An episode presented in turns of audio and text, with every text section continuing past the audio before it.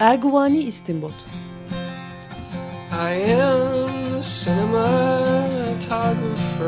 Sinemasal sohbetler. And I walked away from New York City. And I walked away from everything that's good. Oh, I am a cinematographer. If you were alone, hazırlayan ve sunan Cüneyt Cebenayar. You could walk away from Louisville.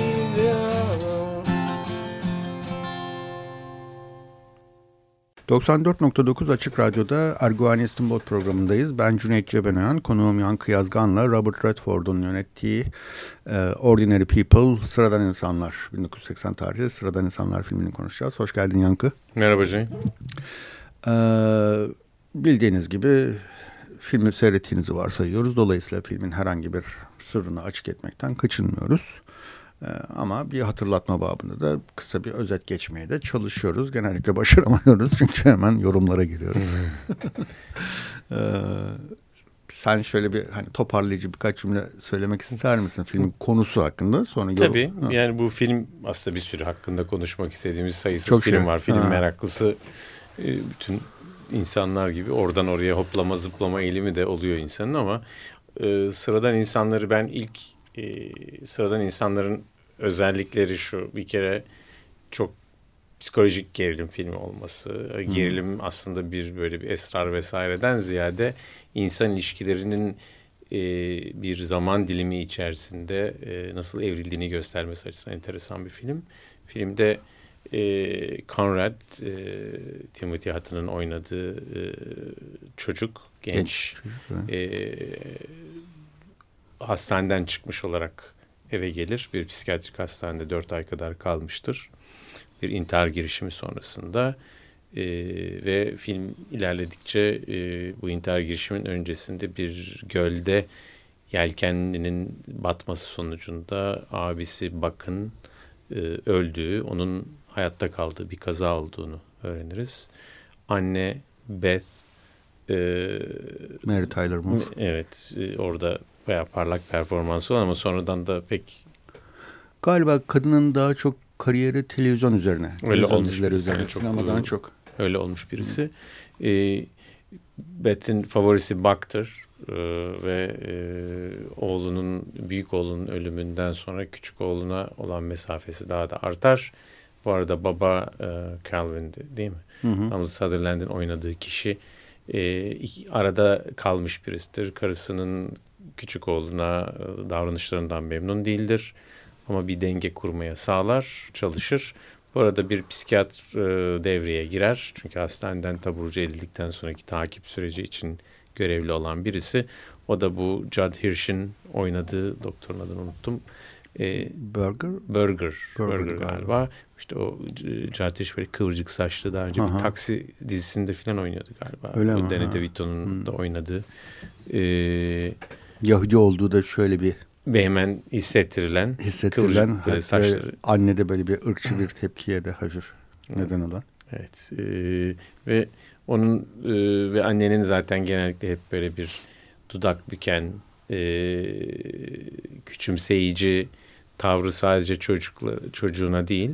Ee, orada kafamızda daha çok oluşan soru, hani bu oğlunun ölümünden sonra mı böyle yoksa hep mi böyle e, ikilemini filmin ileri noktalarında e, kocasıyla Houston'daki kardeşine ziyarete giderler ve orada bir kavga çıkar ve aslında adamın yıllardır hani e, Bakın ölümünden önce de aralarında olan hani mutsuzluk, gerilim, kadının bir türlü duygularını ortaya koymakta zorlanan bir kadın, daha sonra da öyle bir anne olması ya da duygularını iki uçta yaşayan, ya çok seven çocuklardan birini, hı hı, diğerinde bir parça adeta ihmal eden, hı hı, ve e, uzak, çocuğuna uzak olduğu için onu suçlayıcı olabildiğini görürüz. Yani yakınımızı, hı, suçlamak çok zor ama uzak olduğu için de çocuğunu suçlayabilecek bir davranışa girdiğini görürüz ve sonunda baba ile anne arasındaki gerilim daha da büyür. Eee Filmin e, belki daha ayrıntılı değiniriz ama psikiyatri tiplemesinin e, olumlu olduğu nadir filmlerden birisi. Hı hı. Genellikle psikiyatrlar işte Doktor Mengele ile işte Frankenstein arası böyle e, hani hukuk kuşundaki filan gibi böyle genellikle ya da bu Shutter Island'daki gibi tipler şeklinde canlandırıldığı hmm, için hmm. bu film psikiyatrlar tarafından da sevilir. Yani bizim e, hiç olmazsa yakın bir dürüst doğru dürüst bir adam. Bunun bir benzeri de Can Dostum'da e, Robin Williams o bir Bir psikolog terapist ama e, zaman evet zaman zaman hani psikolog terapistler de psikiyatrlarla aynı muameleyi gördükleri için sonuçta ruhumuza dokunan yanar hı hı. misali e, öyle bir sevilmeme ama aynı zamanda da ilginç bulunma durumunu filmde de e, kadının daha çok dilinden aslında gördün. Yani ihtiyaç var ama niye ihtiyacımız var? Yani niye Oğlum, oğulların, kadın e, ikilemlerinden birisi. Niye oğlum, bir oğlum öldü, öbür oğlum akıl hastanesine düştü ve bunun kırılması, bunun aynı zamanda böyle değilmiş gibi davranmaya çalışması film boyunca devam eder. E, birçok şeyi sanki acı çekmiyormuş gibi hareket etme. Her şey çok normalmiş gibi hareket etme ve o tabii o ıs, biraz önce program öncesi de seninle konuştuğumuz gibi o yatsıma. Hı hı. Hı hı. Aileyi çatlatır. Zaten çatlak olan çatlağı büyütür ve son e, noktada da baba ile oğul arasında giderek yakınlaşma olur. Tam o sırada oğlanın e, Conrad'in yat, e, akıl hastanesinden arkadaşı intihar eder. Hı hı, hı. Onda bir çöküş yaratır. Bir ama, kırılma daha olur. Evet. Ve çocuk psikiyatri şey psikiyatri olan e, doktorla ilişki orada bir kurtarıcı. Hani onun için duygularını ortaya koyabildiği e, bir mecra olduğu için bir anlamda kurtarıcı. Daha çok kurtarıcılığı da bir düşerken seni tutan bir e, emniyet ağı gibi düşündüğümüz bir kurtarıcı. Çarpmayı önleyen, hı hı. düşmeyi değil çarpmayı önleyen bir kurtarıcı rolü oynar terapist. Hı hı. Ve e, bu arada yani paralel süreçlerde e, Conrad çocuk abisinin ölümünden sonra hayatta kalmanın suçluluğunu aşmaya başlarken, depresyondan çıkmaya başlarken babayla anne çocuğun iyileşmesini mütakiben aslında ona paralel bir parça. Baba oğluyla yakınlaşır, daha o titrek e, tutumunu değiştirip kadına net tavır koyunca kadın bu durumu, bu durum derken çocukla babanın yakınlaşması değil ama oğlunun ölümü, diğer oğlunun ona göre zayıf kişilikli sayılması E, inkar etmeye bir anlamda devam için adeta bu kritiklerin yorumlarından birinde okudum. Dün hmm. gelmeden biraz başkaları da ne demiş diye e, okurken e, evden çıkar gider. Ve filmin sonunda baba oğul kapının önünde bahçe kapısında böyle verandanın orada böyle e, baba oğul yan yana yere çöker otururlar ve e, o New England e, tam geçiyordu. Şeyde geçiyor galiba. Illinois'da geçiyor. Illinois'da bir yerde. Yani Chicago yakınlarında. Kuzey. Kuzey, orta kuzey, orta kuzey batıda bir yerlerde. Hı. Böyle iyi sınıf, üst sınıftan bir ailenin hı hı. oturduğu bölgede öyle kalırlar ikisi. Sonrasını e, göstermez ama e, ilginç olan şeylerden birisi filmdeki kadın anne beni e, sonraki seyredişlerimde. Yani İlk seyrettiğimde işte seksen iki seksen üç falan da o zaman filmler zamanında gelmiyordu hatırlarsan. Tabii tabii. Hani gazetede yıl, okuyorsun, yıl, beş yıl sonra seyrediyorsun. Evet. seksen üç falandı galiba. Galiba evet. Öyle bir şey. seksende Oscar aldı. dört tane Oscar aldı. Sonra biz seksen üçte falan seyrettik galiba. Böyle bir hikayesi var yani. Hmm. Şey, değişik duygular uyandıran ama. Yani hmm. ben hani her seyredişimde üç dört kere seyrettim. Ee, kadının uyandırdığı duygu bende değişti. Belki birazcık mesela baba olduktan sonra seyrettiğimde yani ben de hmm. bir ebeveyn olduğumda seyrettiğimde mesela kadına ha çok üzüldüm yani. Hmm. Gibi. Hmm. Ama ilk başta kızıyorsun ama değil evet, mi? Çok kızıyorsun. Kızgınlık sinir edici bir yanı hmm. var ama o ulaşılamazlığı, erişilemezliği, kapalılığı, kapalılığı, bariz olanı görmemesi, yok sayması, hmm. hani o normalmiş gibi hareket etmeye Ee, çalışması, hı hı. oğlunu suçlaması, hatta ee, şey bir şey vardır. Hani işte bakın bu abinin ölümünden kadın onu sorumlu tutar e, ve Conrad de hani kendisinin hastaneye düşmesine, tırnak içinde diyelim, annesinin bu e, tutumunun sebep olduğunu, e, hatta abisinin hayatta kalıp onun ölmesini adeta istemiş olduğunu ona ima ettiğinde, e, evet abin ve abin hayatta kalsaydı, o kadar sağlam birisi ki o, hastaneye falan da gitmezdi yani. Düşmezdi. Ruh sağlığı bozulmazdı. Hı, hı. Ruh sağlığının e, bozulmasının nasıl aslında stigmatize edildiğini, insanların e, kendi anneleri tarafından bile damgalandıklarını da bir yandan gösteren şeylerden hı, birisi. Hı. Damga, çünkü psikiyatrinin yani hastalarımızın, hatta bizim doktor olarak bile hani farklı görülmemize neden olan o damgalamanın Ee, en yakınlardan bile aslında insanlara işte e, geldiğiniz zayıf, hı hı. zayıf olarak özellikle görülmenin, o zayıflığı birçok ebeveynin çocuğundaki o kırılmayı, o eksikliği kabul edememesi. kabul edememesinin e, aslında çok iyi çizildiği bir hı. şey. Hmm, film ve romanı var zaten, bir Judith evet. Guest diye birisinin evet. galiba romanından. Evet. Annenin e, o kapalılığının e, ardında şöyle şeyler de olabilir. Ben de yine bir şeyler okudum, bir takım yorumlar okudum. Onlardan aldığım fikirler aslında. Ee, hayatta kalan çocuğuna sevgi gösterse, bu sefer ölen oğluna karşı onun yasını tutmuyormuş gibi. Hmm. Ya da e, hani mutlu, sevebilen birisi olarak hayata devam edebilmek de bir zorluk. Ee, belki inkarın. Hmm. Yani büyük oğlunun bakın ölümünü sanki hiç olmamış gibi yaşamasının yanında o diğer çocuğa sevgi göstermemesinin de belki öyle bir... Yani kaybetmeye ha. çok duyarlı bir kadın olduğu belli. Kaybetmeye, eksiklere, hı hı. yani kusura çok hassas. Hı hı. Mesela o mükemmeliyetin, bir mükemmeliyeti bir anlamda bir denge diye düşünürsen hı hı. E, ve dengeyi muhafaza etmeye çalışmak adına tam... Senin dediğin gibi e, eskiyi sürdürerek, yani yeni yeni duruma adapte olacak bir şey yapmamak. Yani hı hı. kalan oğluna yatırımını, duygusal yatırımını aktarabilirdi. Hatta bazen çocuğunu kaybeden e, anne ya da babalarda buna rastlıyoruz. Yani kalan çocuğa bu sefer aşırı yatırım yapma şeklinde, bu sefer o çocuğa e, bindirilen başka yükler de olabiliyor. Hı hı.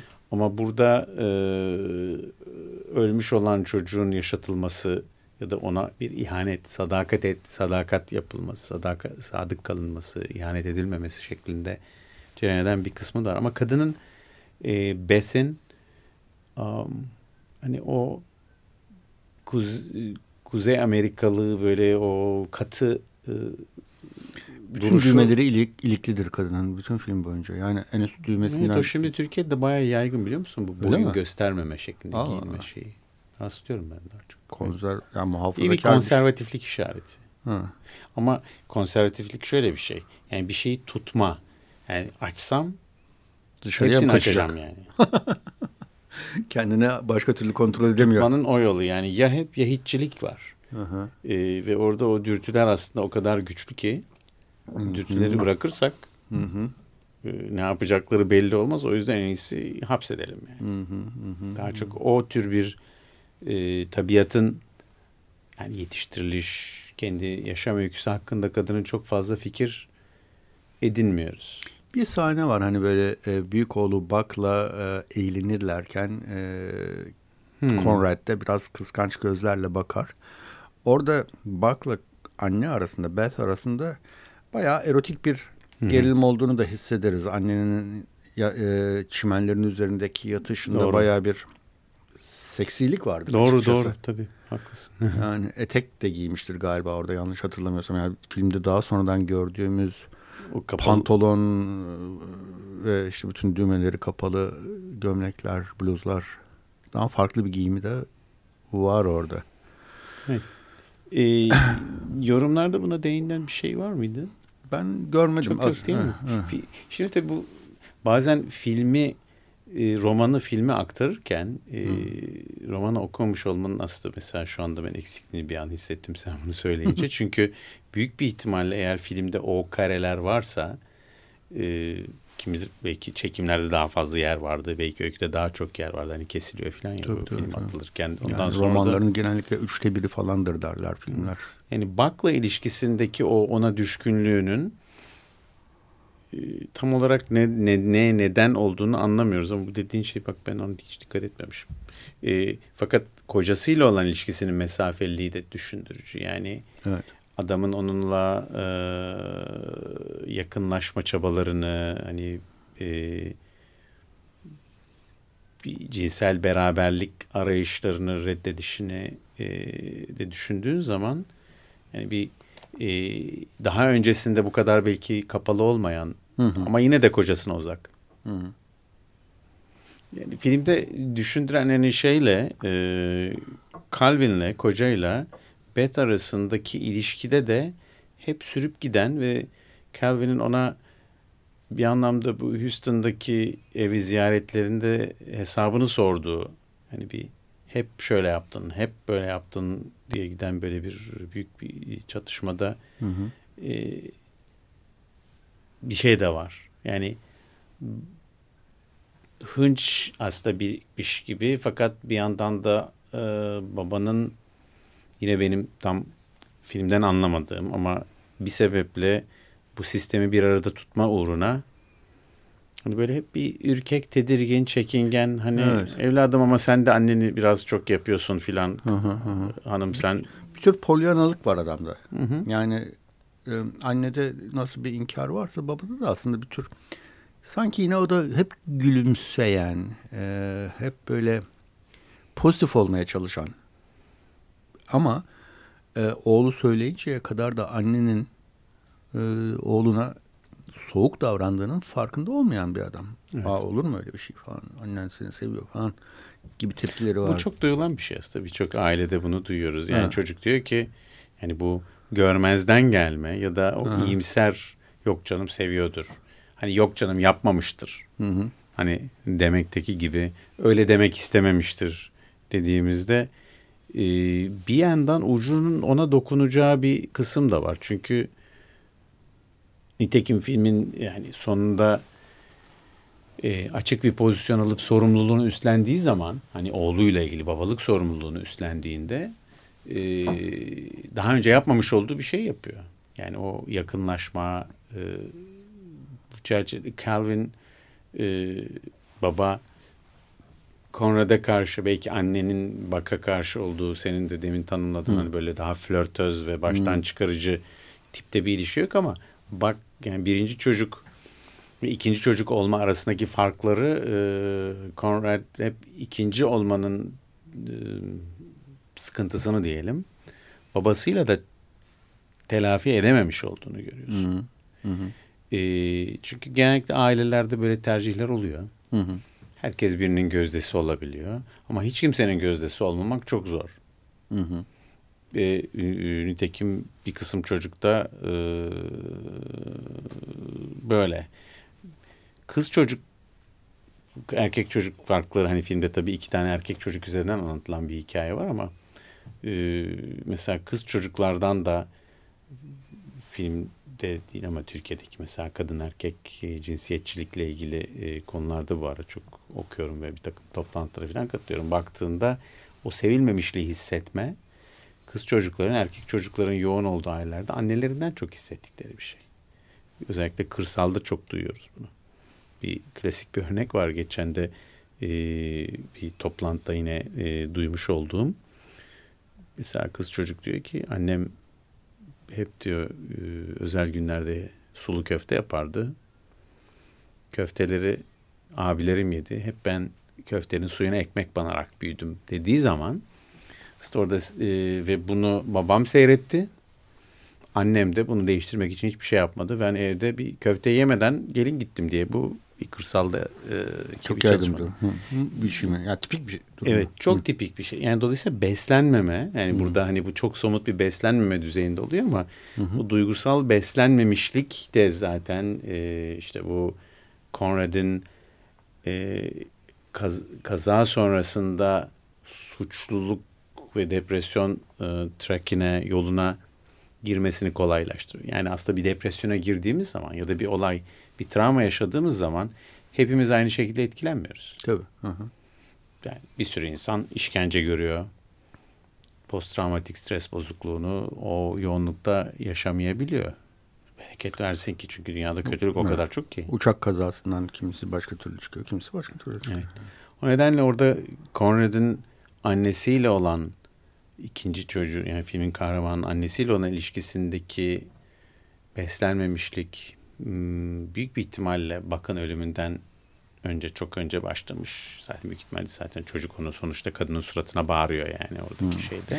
Yani şöyle bir şey mi var demek istiyorsun? Ee, Conrad sevilmiyorum. Demek ki sevilecek bir insan değilim. Kusurlu bir varlığım. Zaten böyle bir duygusal, kendisi hakkında böyle bir değerlendirmesi olan birisi. Ve sonuçta abisi de öldüğünde bu kendi kendisini suçlamasını daha kolay. Yaşaması gerekmeyen bendim. Zaten istenmeyen bebektim. Yani istenmeyen çocuktum. Zaten İstenme... iyi birisi de belki değilim. Ha, istenmediğim mesajını, çünkü çocuklar dediğin gibi yani istenmek, istenmemekle Hı. ya da tercih edilip edilmemekle iyi ya da kötü olmak arasındaki e, bağlantıyı çok küçük yaşlarda o şekilde kurmaya başlıyor. Yani iki uçta değerlendirmeye daha alışkın olduğu için özellikle okul öncesi çocuk mesela. Hı. E, ya iyisin ya kötüsün. Hı hı. E, bana gülümsüyorsa iyiyim. Gülümsemiyorsa kötüyüm. Annem Hı-hı. bana iki köfte veriyorsa iyiyim, bir köfte veriyorsa kötüyüm Hı-hı. gibi son derece sembo- yani basit sembollerle bunu değerlendirdikleri ve içselleştirdikleri bir şey oluyor. Hı-hı. Ve bir kazada ölmemiş olmayı, bir yine bir kaza gibi, yanlışlık gibi Hı-hı. görüp ondan sonra intihar eylemiyle bir yandan da bunu düzeltme gibi bir çaba da var. Yani bir Hı-hı. dengeyi oluşturuyorsun aslında. Kafandaki bir denge bozuluyor. Senin hayatta kalman, kötü çocuğun ya da daha doğrusu kötü demeyelim de sevilmeyen çocuğun, ikinci derecedeki çocuğun hayatta kalması e, bir tür, çünkü kendimize annemizin ya da babamızın gözünden bakma alışkanlığımızda olduğu için hı hı. E, herhalde ölmesi gereken bendim diye düşünmeye başlıyor. Hı hı hı. Yani bir oradaki o bilişsel, yani biliş düzeyinde hı hı. E, çünkü bu olay olduğunda işte on üç on dört yaşında galiba. Ee, daha büyük olsa gerek. Da, kaç filmde on altı mıydı? Galiba. on altı on yedi civarında. Ama bir, bir yıl kadar önce yani. Bir yıl kadar önce. Bir yıl kadar önce. Hani bayağı bir ergen bir e, çocuk hmm. olmuş olduğu sırada e, travma, özellikle de daha küçük yaştan kalma m, mekanizmaları da aktive ediyor. Yani daha ilkel, daha üst kabuğunu kaldırıyor. Hmm. Hmm. Senin yaşadıklarının çok daha böyle keskin uçlarda yaşamı tekrar değerlendirdiğin küçük yaşlara dönüyorsun. Hmm. Yani o üç dört yaşındaki çocuğun o mükemmeliyetçiliği, böyle veya böylesi, siyah veya beyazsın. Ara nüansları daha henüz öğrenmemiş oldu. Hmm. Düşünsene o yaştaki birçok çocuk ara renkleri bile bilmiyor. Hani mesela doğru, gelişim doğru. evreleri açısından baktığında. Hmm. Ee, öyle bir hani bir bahtsız çocuk tablosu hmm. çizer. Yine ben kendim açısından bakıyorum aslında. Bunu bu bir ders gibi de okutulan video şey filmlerden birisi e, uzmanlık eğitimlerinde. E, biri Catcher in the Rye romanı, hmm. bunun filmi filan böyle şeylerde. E, bir kısım insan da hani orada kimi kimin için üzüldün? Anne için şimdi üzülüyorum. Hmm. Baba için o sırada birazcık üzüldüğümü hatırlıyorum mesela. Babanın o şaşkınlığı. Hı hı hı. Çaresizliği, acizliği, belki bir genç, o zaman baba falan değildim ama onun o hali bana e, moral bozucu gelmişti. Anladım. Conrad'ın suçluluk duygusunun bir nedeni de e, abisine yönelik büyük ihtimalle büyük bir kıskançlık da duyuyordu yaşarken. Hı hı. E, çünkü sportman kay- falan değil mi öyle çok? Hem sportman hem annenin kayırdığı, annenin flört ettiği ama kendisiyle etmedi. Yani a- abiyle flört ediyor anne ama Conrad'la etmiyor. Ee, dolayısıyla büyük bir kıskançlık, belki haset ve belki keşke abim ölse. Hı hı. Dileğini de. Dileğini de içten içe e, belki bastırıyor ama içinde hissediyor. Ve sonuçta abisi ölüyor. Sürekli baş başalarken.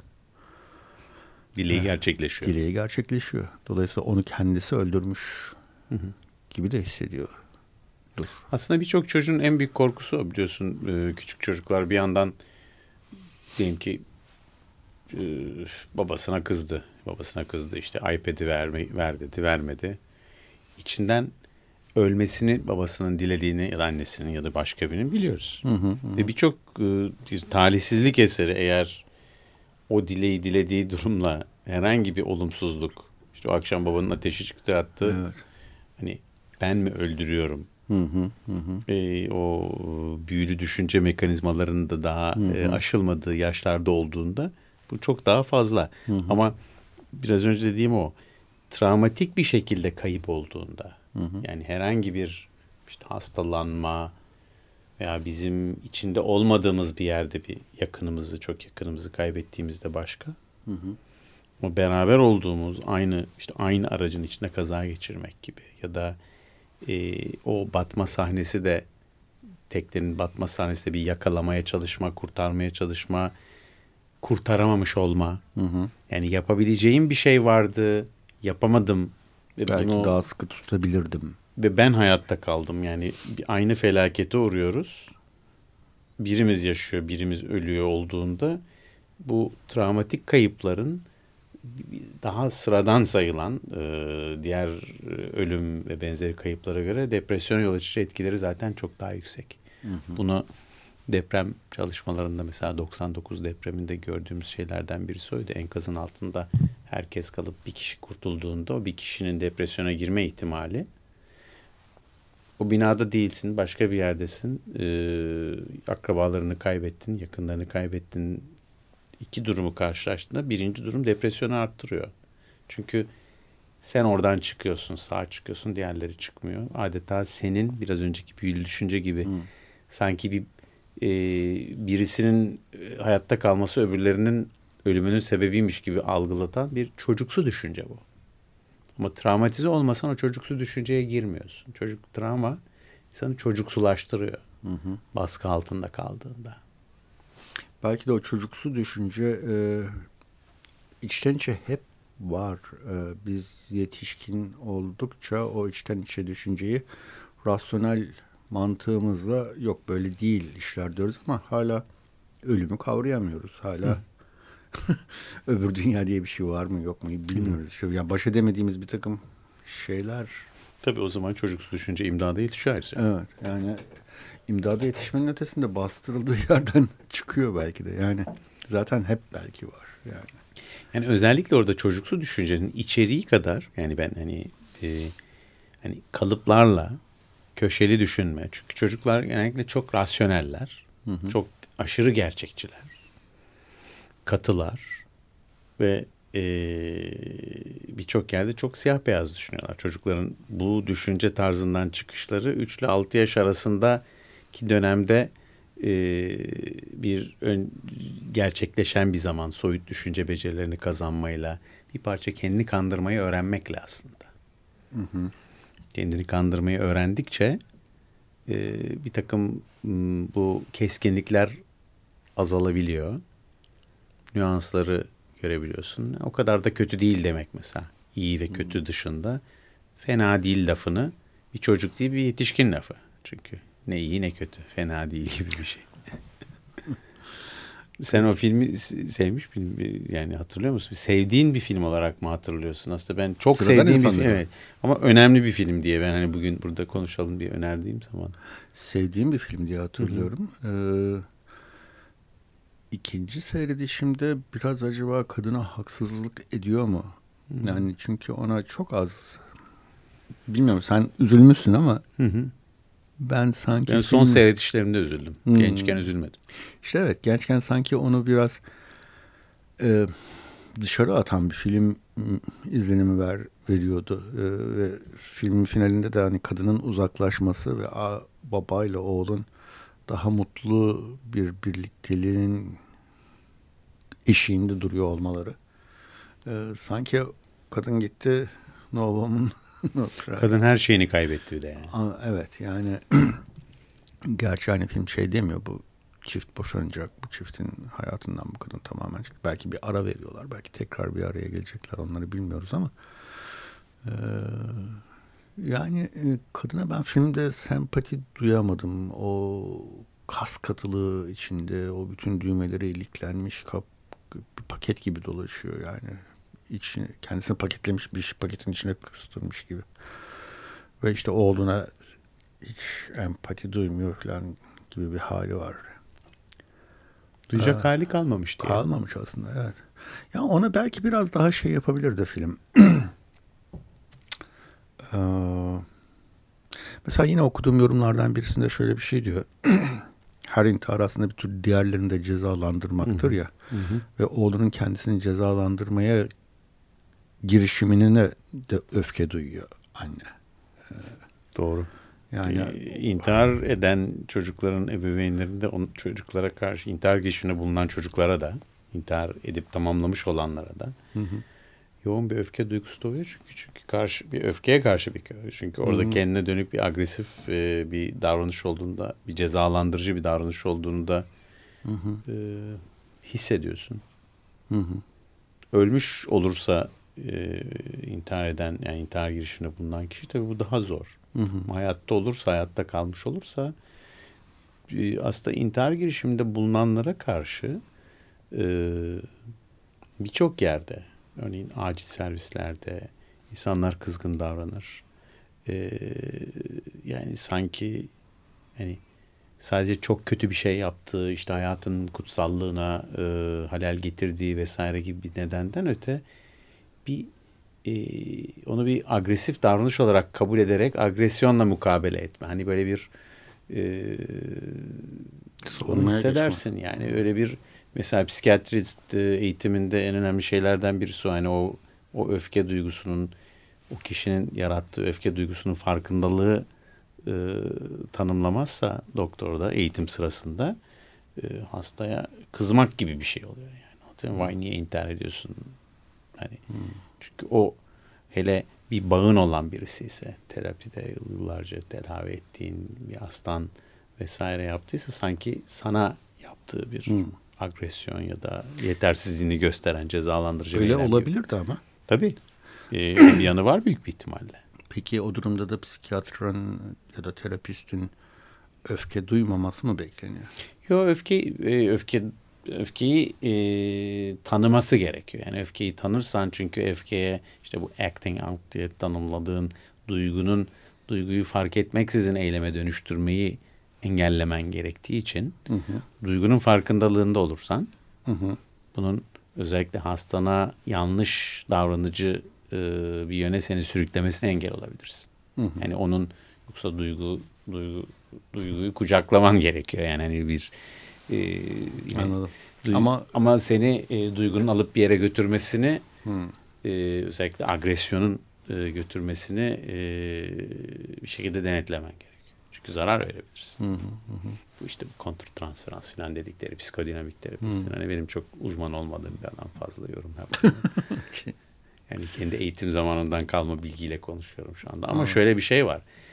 Ee, çocuğun, hani şimdi senin dediğin, çocuğun annede yarattığı duygu tam dediğin tipte. Yani hı-hı. nasıl bana bunu yaparsın var yani altında. Hı-hı. Nasıl kendini hastaneye düşürürsün ve hatta neredeyse hani keşke ölseydin mesajını veren bir yanı hı-hı. var. Annenin bir e, terapistle, hatta terapiye burun kıvıran, dudak hı-hı. büken tavrı aslında bir anlamda düşünürsen e, anne aslında kendisi iyi bir psikoterapi içerisinde olsa, iyi bir belki depresyon için bir tedavi almış olsa bu durum farklı olur muydu? Hı hı. E, yu da düşündürüyor. Hı hı hı. Çünkü e, kayıp, o da yani onun için çok büyük bir kaybın etkisi altında ve e, davranışlarının bir bölümü o uzaklığı, iritabilitesi, hı hı. o kolay öfkelenebilir ve sinirlenebilir, hırçınlaşabilir, yıkıcı olabilir hali ee, annenin depresif durumunun bir işareti diye de yorumlanabilir. Hı hı. Böyle olduğunda aslında tedavisiz bırakılmış bir hasta durumunda. Hı hı. Ve hı. ama tedaviye herhangi bir şekilde kendisinin kabul etmesi de söz konusu değil gibi. Aa, insanlar nadiren aslında bunu, aslında çoğunun yaptığını yapıyor. Yani evet. Orada babanın e, anneyi ne kadar bu yönde iteklediğini ya da teşvik ettiğini bilmiyoruz. Çünkü böyle durumlarda genellikle çiftlerden birisi birazcık daha iyi durumda olan, hı hı, ruhsal olarak diğerinin ruhsal iyileşmesi için işte bu e, psikiyatr, psikoterapist vesaire arayışına da götürebilir. Ya da başka süreçler, yani iyileşmenin e, yani iyileştirici bir etkiyi baba yapamamış olduğunu da ben düşünüyorum. Hı hı. Yani Calvin o aciz veya şaşkın görünümüyle kadını birazcık da ortada bırakmış gibi geliyor. Hı hı hı. Ama bu şimdi üçüncü, beşinci seyredişlerde, hı hı, hani katman katman, filmin güzelliği bence orada, her seyredişte farklı bir katmanın çıkıyor olmasında, hı hı. E, o yüzden aslında güzel bir film. Hı hı. Ama böyle sevilesi bir film gibi hissetmiyor. Böyle beni tekrar seyretmek mesela böyle, hı, biraz sıkıntı veren. Hı hı hı. Ama o da filmin gücünü gösteriyor aslında. Evet, evet. Peki bir şey çalalım. Bu filmin açılışındaki kanunu çalalım. Evet. Bir nefes alalım. Tamamdır. doksan dört nokta dokuz Açık Radyo'dayız. Arguvani İstanbul programında ben Cüneyt Cebenayar, konuğum Yankı Yazgan'la Robert Redford'un Sıradan İnsanlar, Ordinary People bin dokuz yüz seksen tarihli filmini konuşuyoruz. Evet, bir psikiyatr karakteri var, Burger. Hı hı. Ee, Çok enteresan gelen şeylerden birisi zamanın ne kadar değiştiğini gösteriyor. Burger terapi sırasında sürekli sigara içiyor. Yani bir doktor olarak yani. Aynen, gerçi öyle. Doktor hani şey fiziksel bir iş yapan doktor değil ama. Cerrahlar de... aslında en çok sigara içenler biliyorsun. Dolayısıyla psikiyatrlar tabii e, nispeten az içiyorlar. Cerrahlar kendi gerilimlerini azaltmak için mi yapıyorlar? Nasıl bir ihtiyaç? Çok yüksek stresli iş. Yüksek stres. Yüksek stres. Ve sigaranın da sanırım bir yatıştırıcı yanı var değil mi? Bir uyuşturucu ee, yanı var. Rahatlatıcı yönü. Özellikle Hı. alışmışsan, tiryakiysen Hı. çok rahatlatıcı. Değilsen? Ee, bazı insanlarda, örneğin bazı insanlar sigaradan, yani tütünden zevk almayla ilgili reseptörleri bazılarında farklı. Yani dolayısıyla herkes de aynı zevki almıyor. Hı hı. Yani ben şunu merak ettim. Hani ne bileyim ben afyonun bir uyuşturucu etkisi hı hı. olduğunu biliyoruz. İşte, ne bileyim ben. Sigarada da var mı böyle bir şey? Yani şöyle bir şey var. Nikotinin e, hafif yatıştırıcı bir tesiri var ama depres edici bir tesiri var. Hmm. Hatta eski metin biliyorsun, nikotin içeren şeylerden birisi patlıcan. Hı hı. Küllenmiş patlıcan bilhassa hani bu hmm. e, ateşte. E, ve hani onun e, eski tıbbi metinlerde depresif bir etkisi olduğuna dair, hmm. melankoliye yol açıcı etkisi olduğuna dair e, eski hmm. bir takım sözler var diyelim, saptamalar var. Eyvallah. Böyle bir yanı hmm. var. Hafif dikkati arttırıcı bir etkisi var belli dozlarda hmm. nikotinin. Şu meşhur hüzün kavramımızın arkasında hmm. patlıcanlı mezelerimizin olabilir vallahi. Yeri var mıdır acaba? Yani içip içip yiyip yiyip bir depresif hale girilebilir. ee, belki onun içteki o domates biberonu dengeli olabilir. Peki sen şeyi nasıl gördün hakikaten? Ee, Burger'ı yani bur- ya da psikiyatrın temsilini nasıl gördün? E, tabii o temsil şu anda çok farklı. O e, her ne kadar çocuklar ve ergenlerle çalışan psikiyatrların e, hastasıyla konuşma, hani iddia, mutlaka böyle bir uzun süreli psikoterapi yapıyor olmasa bile ki filmin geçtiği dönemde e, psikoterapi çok daha, özellikle daha analitik, dinamik yönelimli psikoterapinin daha yaygın olduğu bir zamandı. Ee, şu anda birçok sebeple psikanalitik, psikanaliz kurallarıyla evet. yapılan, psikanaliz tamam. olmasa bile yani psikanalitik evet. teoriden beslenen diyelim. Yani hmm, Freud hmm, ve onun hmm. geliştirdiği kuramlardan hmm. beslenen hmm. terapilerin daha yaygın. Bu psikodinamik diye Amerika'da daha çok adlandırılan, hmm. e, daha çok anlama, hmm. içgörü odaklı, hmm. içgörü kazandırmayı amaçlayan terapiler diyelim. Hmm. E, ama tabii o zamandan bu yana neredeyse otuz beş yıl, otuz beş kırk yıl içerisinde e, Amerika'daki sağlık sistemi de çok değişti. Hastaların e, doktorlarla geçirdiği zamanlar kısaldı. Hı hı. E, çok daha kolay kullanılan ilaçlar hı. etkinliği, mesela bugün bildiğimiz, adını sayabileceğimiz her ilaç, hiçbirisi bin dokuz yüz seksende yoktu. Hani herkesin böyle çok hani ismini evet. telaffuz etmiyorum burada e, gibi. Onun ve o ve onun çocukları diyelim. Anladım. seksen dokuz bahsettiğinin başlangıcı. Hmm. Hatta Hı. mesela o zamanlarda Prozac Nation diye bir kitap vardı mesela. Doğru, o bile demode oldu yani şu anda. Evet. Yani kullanılan, kullanılması kolay, kullanılması kolay e, antidepresanlar hmm. bunlar. Hani yan etkileri çok daha düşük e, ve e, yani psikiyatrinin cephesinde de bir değişimin olduğu bir zaman sadece çocuk ve ergen psikiyatristleri hala Amerika'da olsun, Türkiye'de olsun e, anlama e, ya dayalı, evet. evet anlamaya dayalı, konuşmaya dayalı e, çalışmaya çok ağırlık verirler, e, veriyoruz e, diyelim. E, bugün ailelerle çalışma, yani bugünkü bir çocuk ve ergen psikiyatri büyük bir ihtimalle aileyle daha çok zaman geçirirdi. Çocuk ve aileyle birlikte dörtlü, üçlü oturumları daha çok yapardı. Hı hı. Ee, tekniklerdeki değişimler seviyede. Çünkü orada ailenin işin içine çekilmesinin, ben mesela bugün kendi hani oradaki doktor ben olsam nasıl diye baktığımda anne babayı daha çok katmak, onların iyileşme süreçlerine de daha çok katkıda bulunmak veya ona katkıda bulunabilecek birisine doğru e, yönlendirmeye daha çok hı. ağırlık verirdim. Çünkü e, aileden tek bir kişiyi alıp onu iyileştirmeye çalışmak, çünkü aile birbiriyle çok iç içe bir sistem. Yani enterkonekte bir sistem. Yani bir elektrik sistemi gibi. Oradaki trafo attığında buradakiler de atıyor. Hı hı. E, tek bir kişiyi düzeltmeye çalışmanın, özellikle çocuğu düzeltmeye çalışmanın e, yetmediğini hı hı. görüyoruz. E, çünkü çocuğun ruhsal bozulması bazen aileyi bir arada tutan bir e, tıkaç rolü de oynayabiliyor.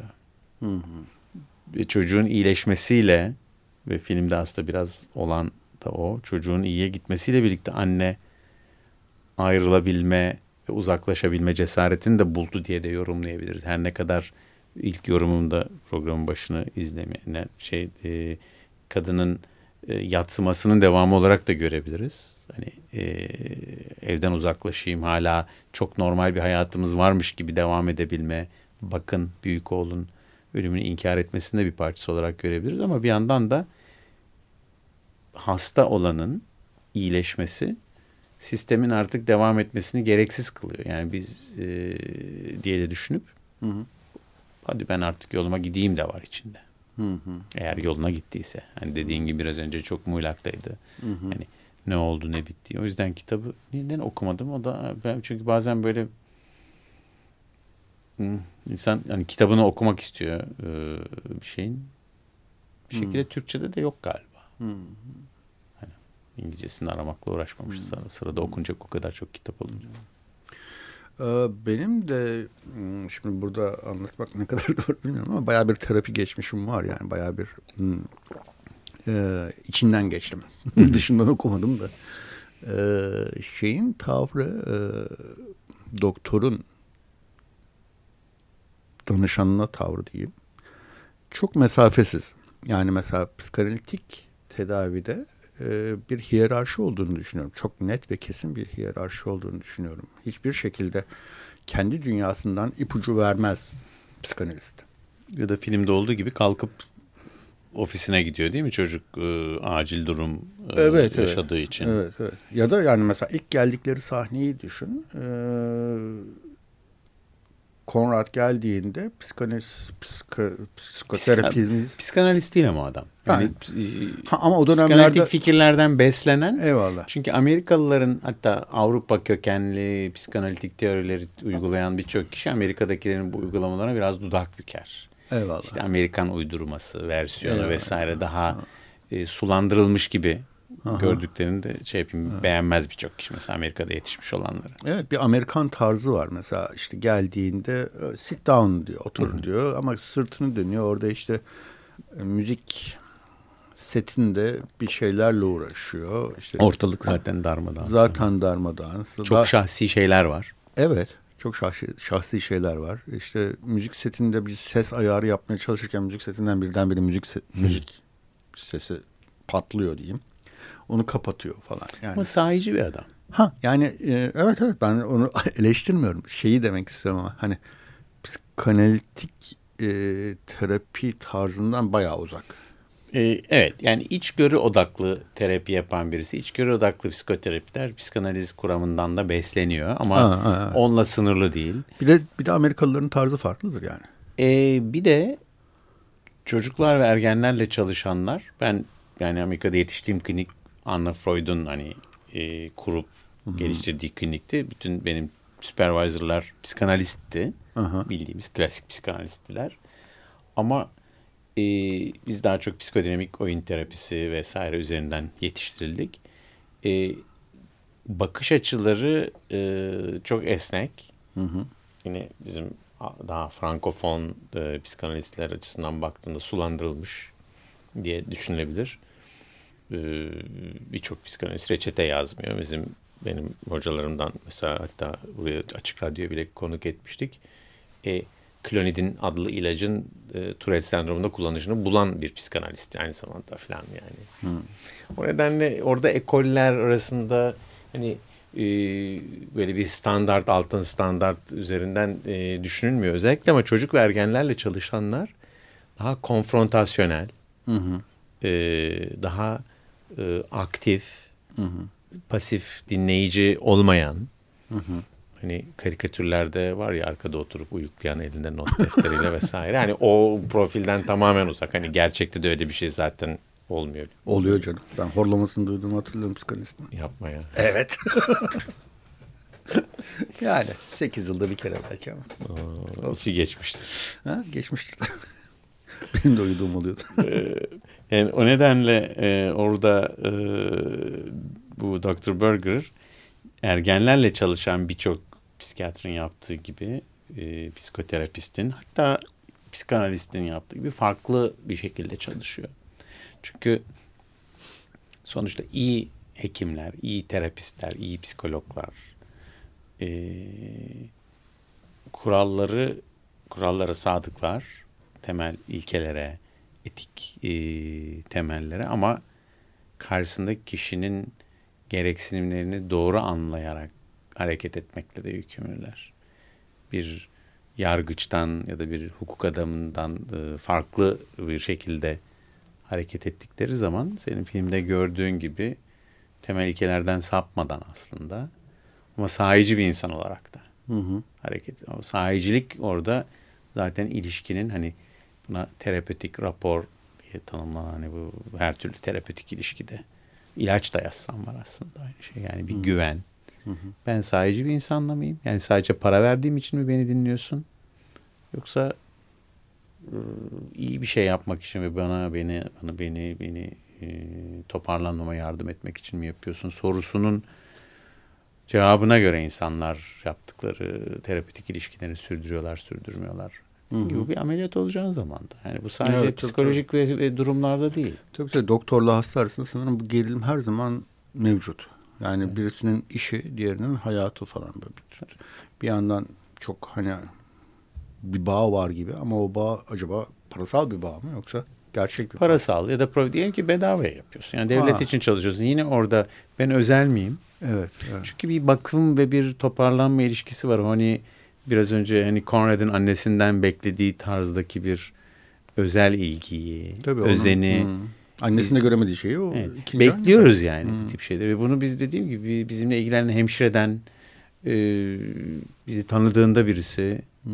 o hoş geldiniz Yankı Bey falan, Ahmet Bey birazdan sizi görecek dediğinde rahatlık geliyor. Ha, beni biliyorlar. Ne yapacakları belli. E, yine geçen seferki dişiniz mi falan diye sorduğunda mesela o hatırlıyorlar falan diyorsun. Tabii tabii. Yani bir devamlılık hissi veren bir yanı var. Ama mesela günümüzdeki sağlık düzeni hı hı. E, işte doktorla hasta beş altı dakika, doktorun bir sürü evrak doldurmaktan, bilgisayara bilgi girişmekten kafasını kaldıracak hali yok. Ve e, ama bu doktorun bir tercihi olarak olmuyor. Kimse hı. doktor, terapist vesaire yani bu, bu tip şeylerle olmuyorsun yani. Hı hı hı. Ama e, biz işte doktorlara kızıyoruz. İşte yüzümüze bile bakmadı. İşte şöyle yaptı, böyle etti. E, e, ha, o şartları kabul etmemek gibi bir tabii ki bir teorik bir seçenek var. Hı hı.